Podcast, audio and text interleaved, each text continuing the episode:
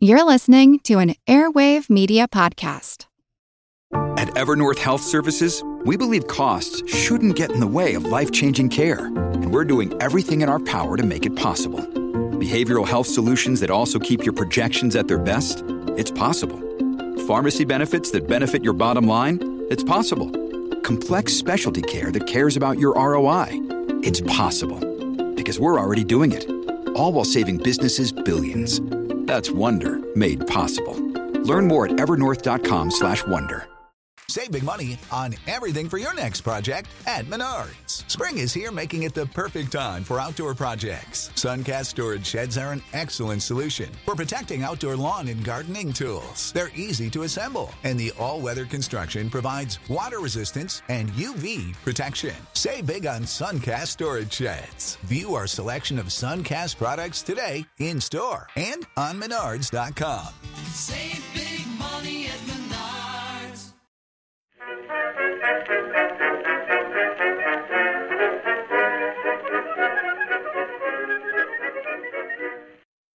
Hello, everyone, and welcome to History of the Second World War, Episode 133 The Soviet Union, Part 3 The First Five Year Plan.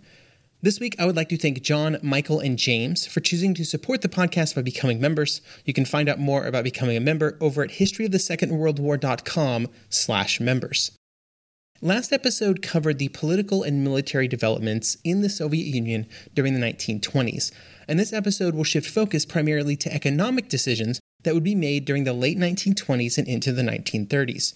This would be a critical period for the economy of the Soviet Union, and some of the most impactful decisions for the future war with Germany would be made during this period, which would allow for the later actions that would turn the Soviet Union into an economic powerhouse. Many of these actions would be encapsulated in the first five year plan, which would begin in 1928, with two further five year plans taking place before the start of the war. These five year plans were primarily focused around massive economic investment to greatly increase the Soviet Union's industrial capacity. To do this, resources and manpower would be focused on a number of goals, which would quickly make the Soviet Union an industrial powerhouse. Or at least, that was the plan. As with any major economic plan, there would be challenges faced along the way, and some of the goals of the plan would simply be unattainable. It was also very expensive, and the resources had to come from somewhere, and certain items had to be imported from abroad. This put additional strain on the Soviet economy, forcing a lower standard of living among its people and having some truly devastating consequences for some groups within Soviet society, consequences that we will spend episodes 5 and 6 of this series discussing. But the first five year plan did produce results, especially in the realm of military industry, which we will discuss in this episode after first discussing the overall political situation during the last years of the 1920s and the general organization of the first five year plan. Before we dive into the economic discussions, there would be serious changes to the leadership of the Soviet Union in the final years of the 1920s. By 1928, the group of Soviet leaders that had worked together to push Trotsky, Zinoviev, and Kamenev out of their positions of leadership had settled into a new status quo. Stalin would remain in his position as general secretary, and some of the other more powerful members of the Politburo would be Alexei Rykov, chairman of the Council of People's Commissars, Nikolai Bukharin, editor of Pravda, Mikhail Tomsky, leader of the Soviet trade unions, Nikolai Uglanov, Moscow party secretary, and Mikhail Kalinin, chairman of the Supreme Soviet. The general feeling among these and other leaders at the top of the party structure was that it was time for unity and stability after the fractious infighting of the previous years.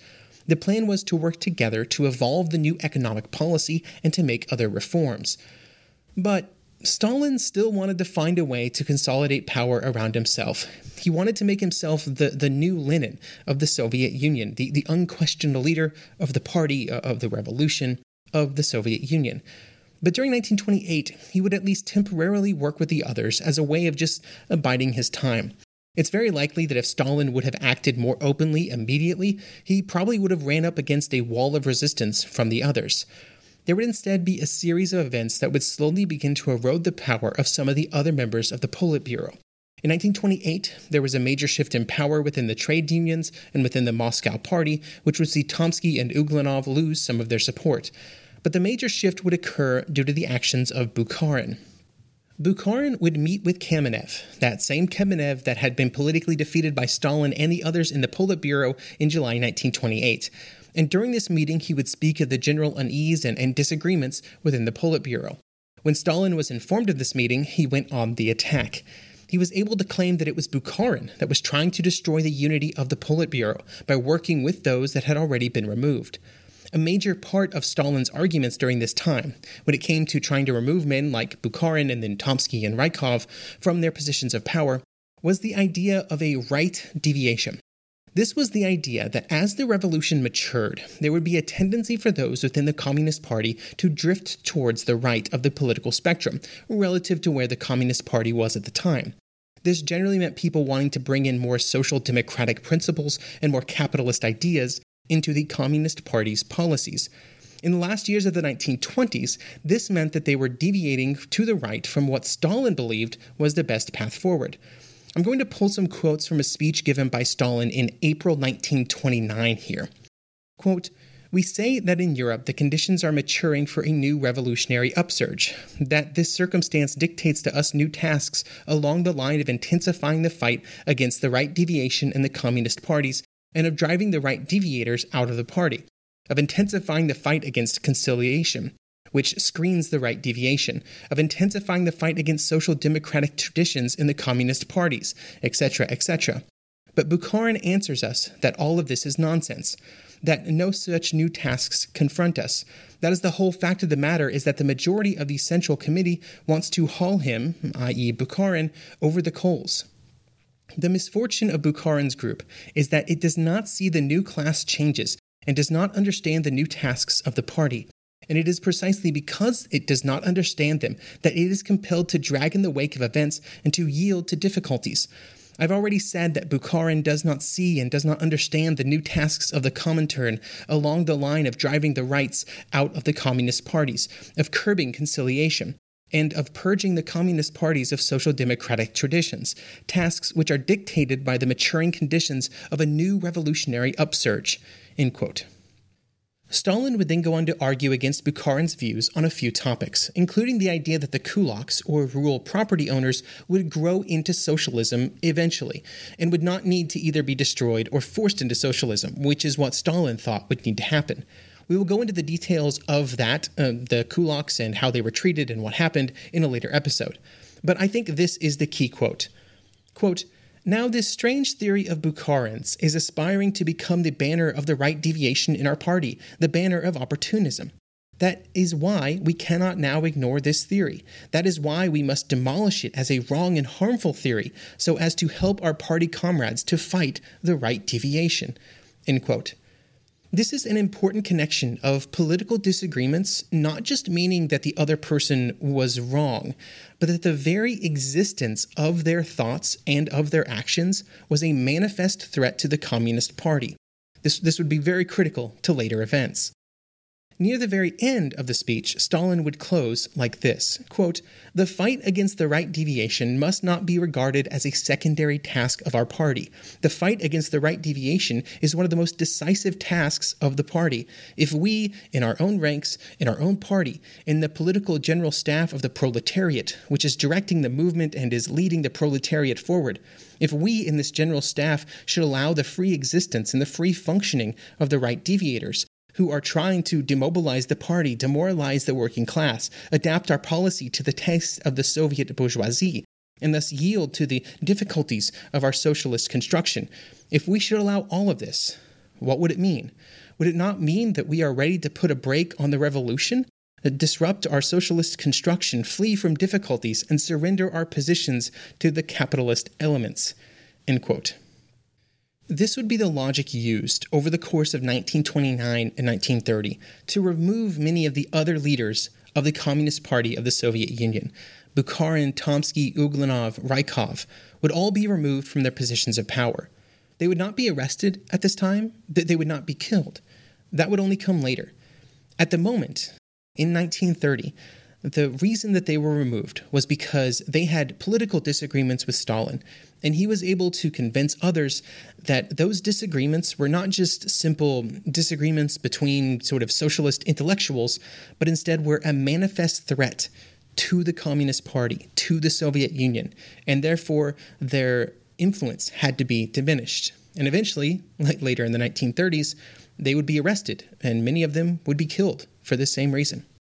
While the Politburo was having its disagreements about the best path forward, a plan was being developed for the first five year plan. Generally, how this worked was the State Planning Commission, which was part of the Council of People's Commissars, would do most of the central planning.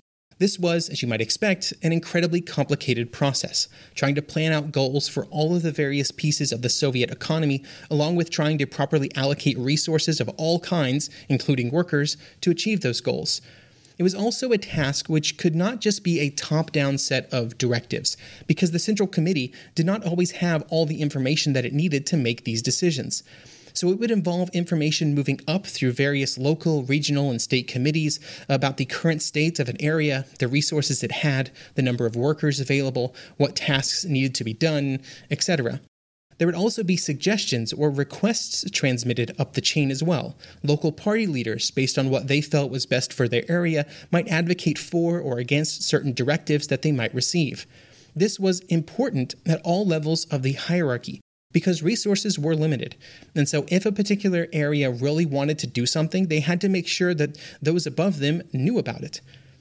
Now, the general goals of the first five year plan were based around industrialization targets, and they were spread across both resource collection and refinement, and also production targets. For example, the goal was to increase the extraction of oil to 45 million tons, to produce 17 million tons of cast iron, to build 170,000 tractors, and 200,000 automobiles. These were very lofty goals, which would require a massive increase in all of the goal categories when compared to the production figures in 1928. To try and make them more achievable, there were absolutely no limits on the amount of resources that could be spent on any given item. Anything that an industry needed, it could get if it had high enough priority. This included workers and food for those workers. The food part is actually where the challenges really come into play and which would result in the forced collectivization of the early 1930s, which will be a major focus of three upcoming episodes. The basis of the problem was that if the massive industrial targets were to be met, they had to be supported by some large increases in agricultural production, both to feed the workers, but also to export, because the Soviet Union needed to bring in or import items from abroad that simply could not be produced locally. But at least in the late 1920s, the agricultural sector of the Soviet economy was not as controlled as other sectors, which meant that the ability of the central plan to impact the production of ag- agricultural goods was not as strong. Collectivization, or, or sort of bringing those farms together in collectives, was a way to change this. But again, we'll come back to this later because it's a very large topic. But in general, the important thing to know was that the first five year plan was a large economic plan to greatly increase the production of a wide range of industrial goods, both raw material and finished products, with the requirement of also increasing agricultural production to support those industrial goals. Included in the five year plan was a massive increase in the general amount of construction that was happening all over the Soviet Union, from factories and workplaces to housing. In a good example of how these types of activities would influence the rest of society, this construction boom resulted in the creation of the All Union Academy of Architecture of the Soviet Union, which would be founded in 1933. This would allow for the training of more architects to oversee construction and design, and it was hoped that it would also allow for a purer form of communist architectural expression, because everything had to be tied back to the party and to the revolution. The Academy would be one example of a smaller project that would spin out of these massive goals of the five year plan. There were also some really large projects that were seen as some of the cornerstones of the plan. One of these would be the Dnipropetrovsk hydroelectric power generation project. This project was designed to provide power to large areas of Ukraine um, and then change the structure of the Dnieper River to make it more navigable and also to provide some irrigation possibilities uh, to areas of the steppe that, that previously sort of didn't have access to water. The dam and hydroelectric station that was associated with it would demand more and more workers throughout the construction, which began in 1927 the number of workers would increase from the original plan of a few thousand to over 36,000 by the time it was completed in 1932. This massive increase in the number of workers allocated to some projects, like the dam and the hydroelectric plant, meant that, you know, they had to come from somewhere. You know, there, there was a balancing act that had to happen. The project that those workers, those, you know, 30,000 workers was taken off of, then maybe didn't have enough to complete its own objectives. So that manpower had to be taken from somewhere else. But it would try to find workers working on a less important project. Eventually, some area of the labor force would be the last in line, though, and they would just have to make do as certain areas continued to demand more and more manpower. This was coupled with continuous increases in the overall goals of the five year plan, which would occur throughout the five year period after 1927. Many of these increases were kind of their real life equivalent of, of like a movie scene where somebody says they can do something in two weeks and their boss says have it done in one. Well, imagine that playing out over many levels of administration. Sort of, you know, I say two weeks, you say one, and then their boss says five days and their boss says four days that was kind of happening at a national level, only less around um, sort of timing and more around just raw goals of how many or how much could be produced.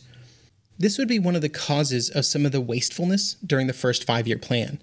There would be massive increases in many areas of the Soviet economy during this period.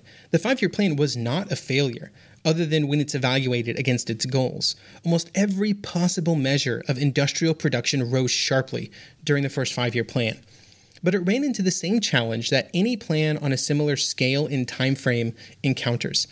Parts of the plan had to be built around supporting other parts of the plan. You had to build a factory before you could build the automobiles. And if one of those pieces did not meet their goals or were deprioritized and maybe lost some workers to a hydroelectric plant, then maybe the tools that were to be used in that factory were not built when the factory was built. So it just had to sit there idle. But in many ways, this did not matter, because the goal was never to be perfectly efficient with effort or resources. The goal was to, as quickly as possible, make large increases to the Soviet economy. To make that increase a reality, the overall standard of living of people would be sacrificed, and there would be further consequences for those who lived in the countryside. But, again, it, there were huge increases to the Soviet economy. And it was felt by, by the leaders of the Soviet Union and many leaders of the party that whatever sacrifices were called upon to make those increases were important and were worth it. And that's kind of all that mattered.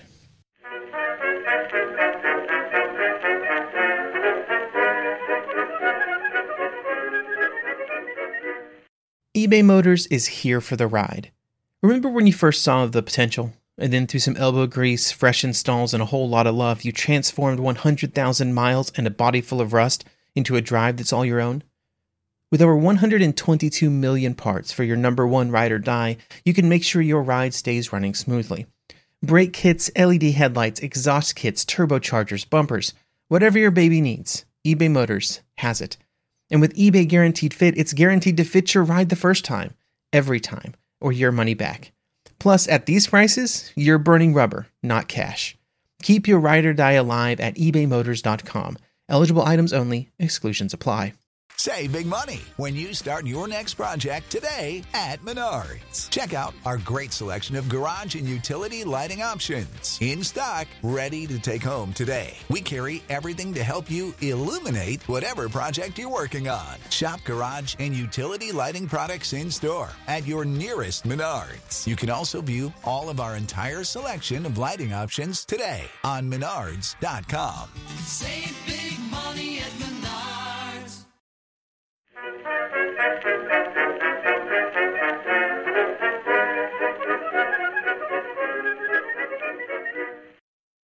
Along with simply wanting to increase the industrial and economic power of the Soviet Union, a major driver of the plans and actions during the first five year plan was the Soviet military.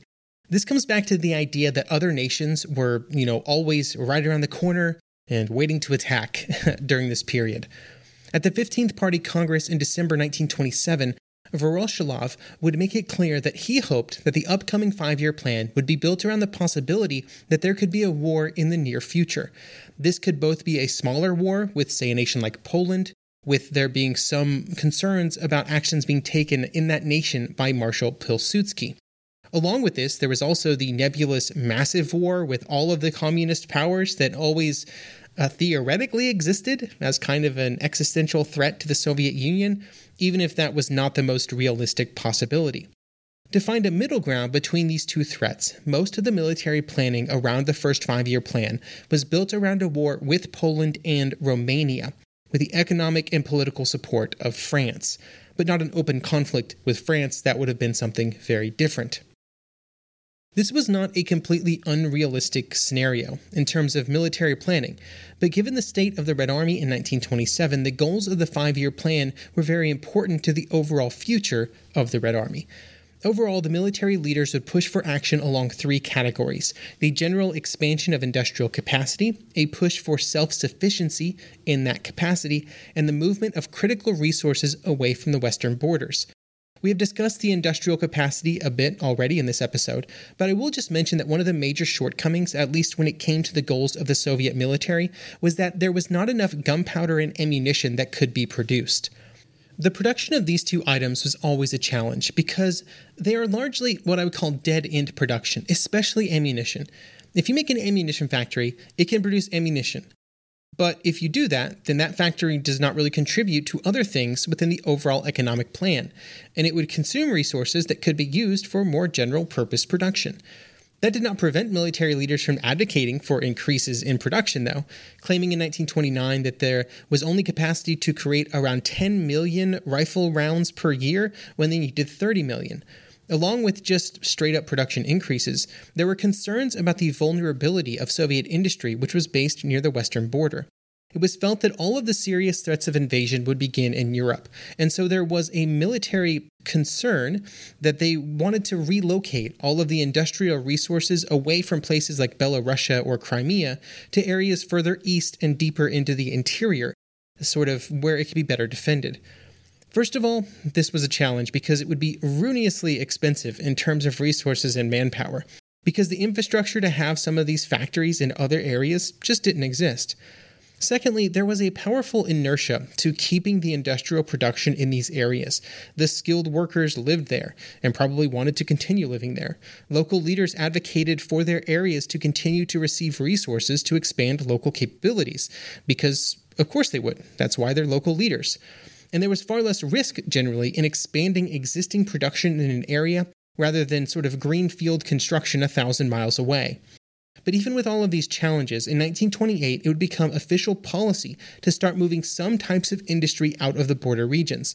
No new military factories would be built in threatened areas. Large expansion projects for heavy industry would also not take place in those areas. This was seen as an important change in policy to safeguard future production. But most of this early shift in production would still be in areas that the Germans would capture in 1941, so it didn't actually end up mattering that much.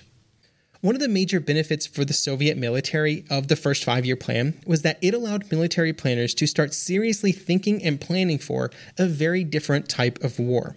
If the goals were met, and even if they were approached, then the Red Army could start planning for a kind of offensive mobile war that many like Tukhachevsky believed was the future. A lot of this came down to tanks and aircraft, which before 1927, the Soviet Union did not have the ability to produce in large quantities, uh, sort of within the Soviet Union.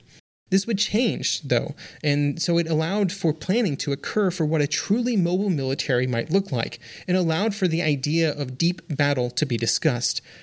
Tukhachevsky would push for this idea and others as a way of pushing military doctrine or Soviet military doctrine into the future. He would say, quote, It would be a mistake, however, to think that the reconstruction of the Army would merely make it easier to accomplish the old types of operational and tactical actions. The new relative weight of aviation and tanks will allow absolutely new ways to engage in general battle. End quote. He was absolutely correct in this, as the Second World War would show. Deep battle was Tukhachevsky's theory on how the more static fronts of the First World War could be avoided by taking a large army with large armor forces and strong air support and attacking along a front of almost 500 kilometers, rupturing the entire front and pushing to a depth of at least 100 kilometers to prevent the enemy from recovering. This was a lofty plan, but also proved to be very hard to even make detailed planning for, or to prove viable in war games, with a huge amount of effort throughout the 1930s spent trying to make the idea of deep battle into something like reality. But deep battle only had the faintest hope and a dream of becoming a reality thanks to the strides made in military production during the first five year plan. The overall goals for production of tanks in 1932 was not even close to being met. The goal for T 26 production was something absurd like 10,000 tanks. When under 1,000 were produced, this was a major miss. But for comparison, the British would produce just 1,100 tanks between the years of 1930 and 1939. The Soviets would do that in a year when you combine T 26 and BT tank production in 1932 and they were going to produce many, many more in the years that followed. Even though the goal was missed, and massively missed, just having a thousand light tanks, plus many more tankettes and other vehicles, would allow for the creation of the first mechanized units and for testing and training to occur with these units. This was a critical step in the development and refinement of armor theory and would set up the Red Army to be the world leader in armored units and armored capabilities throughout the 1930s. This was all possible because of the industrial advances of the first five year plan. Next episode will focus on the agricultural aspects of the first five year plan, primarily collectivization. And in the agricultural areas, the successes of the first five year plan would be almost non existent.